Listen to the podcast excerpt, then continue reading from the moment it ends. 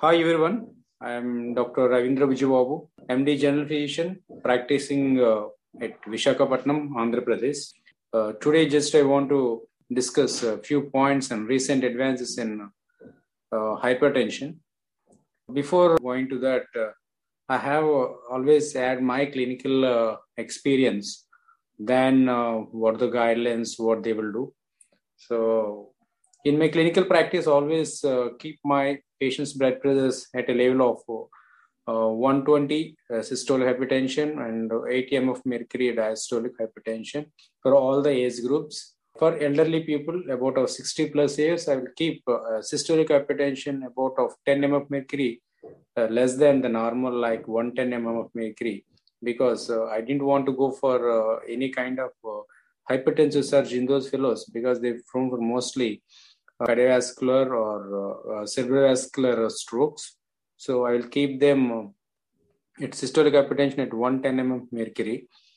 And uh, for young adults and about a 40 45 plus years age group, I will keep always around at 120 uh, of mercury. Most I will maintain for them. And uh, the persons came with an early hypertension like 130, 140. Then I ask them to have a salt restricted diet and uh, regular physical exercise and diet management like low fat diet. I will advise them and ask them to follow for about of one or two months. And I again ask them the patient to come back and I can recheck the blood pressure with the ECG monitoring. And if they do well, then I ask the patient to go on uh, non-pharmacological methods only. If they didn't do, then I will go for uh, pharmacological methods starting on depending upon their is comorbid condition. Uh, like I will take over the conditions like uh, diabetes, thyroid, family history, obesity, uh, renal diseases, and any kind of liver cell failures, any protein losing enteropathies. Like that kind of history will take into consideration uh, before starting the antihypertensive drugs.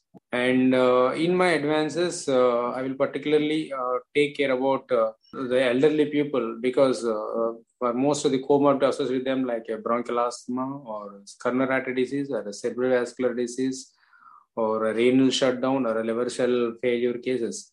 At that time, um, the patient is not acceptable to take more number of drugs, but we can't go on a combination of drugs.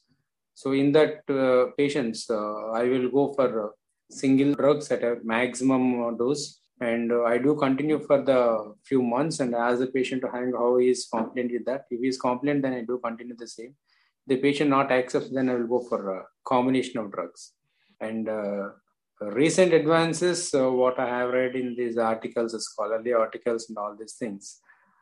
A few antihypertensive drugs, uh, drugs like uh, alpha plus beta blockers, where the heart rate is maintained and the hypertension is not controlled, or hypertension is in control, but uh, heart rate is uh, still high. At that time, few antihypertensive drugs like uh, has started as one of the advances. And a few studies also there's some carcinogenic uh, potentiality for valsartan sodium uh, have came up with other drugs also including that. That is also one of the recent advances. And uh, another metoprolol used in uh, COVID uh, patients because of this. Uh, but I don't know how far this metoprolol used in this can be used in the COVID fibrotic lung patients, because almost it is in a beta 2 agonist. Again, um, uh, beta 1 beta agonist. So I don't know how don't we don't know how far it is useful in this. This is one of the recent advances. And another recent advance, I came to know that uh, the vasodilators are coming with beta blockers. So how these beta blockers like uh, propranolol combining with uh, hydralazine, and that is also another recent advance. I Have to be studied still more.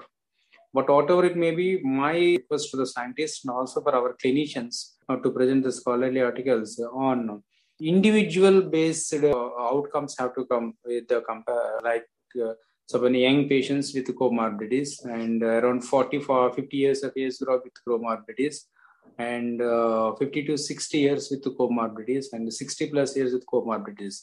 Like that kind of classification have to come and uh, uh, in that group uh, what are the drugs to be used? Uh, because a few drugs should not be in elderly people few drugs should be started in the young patients.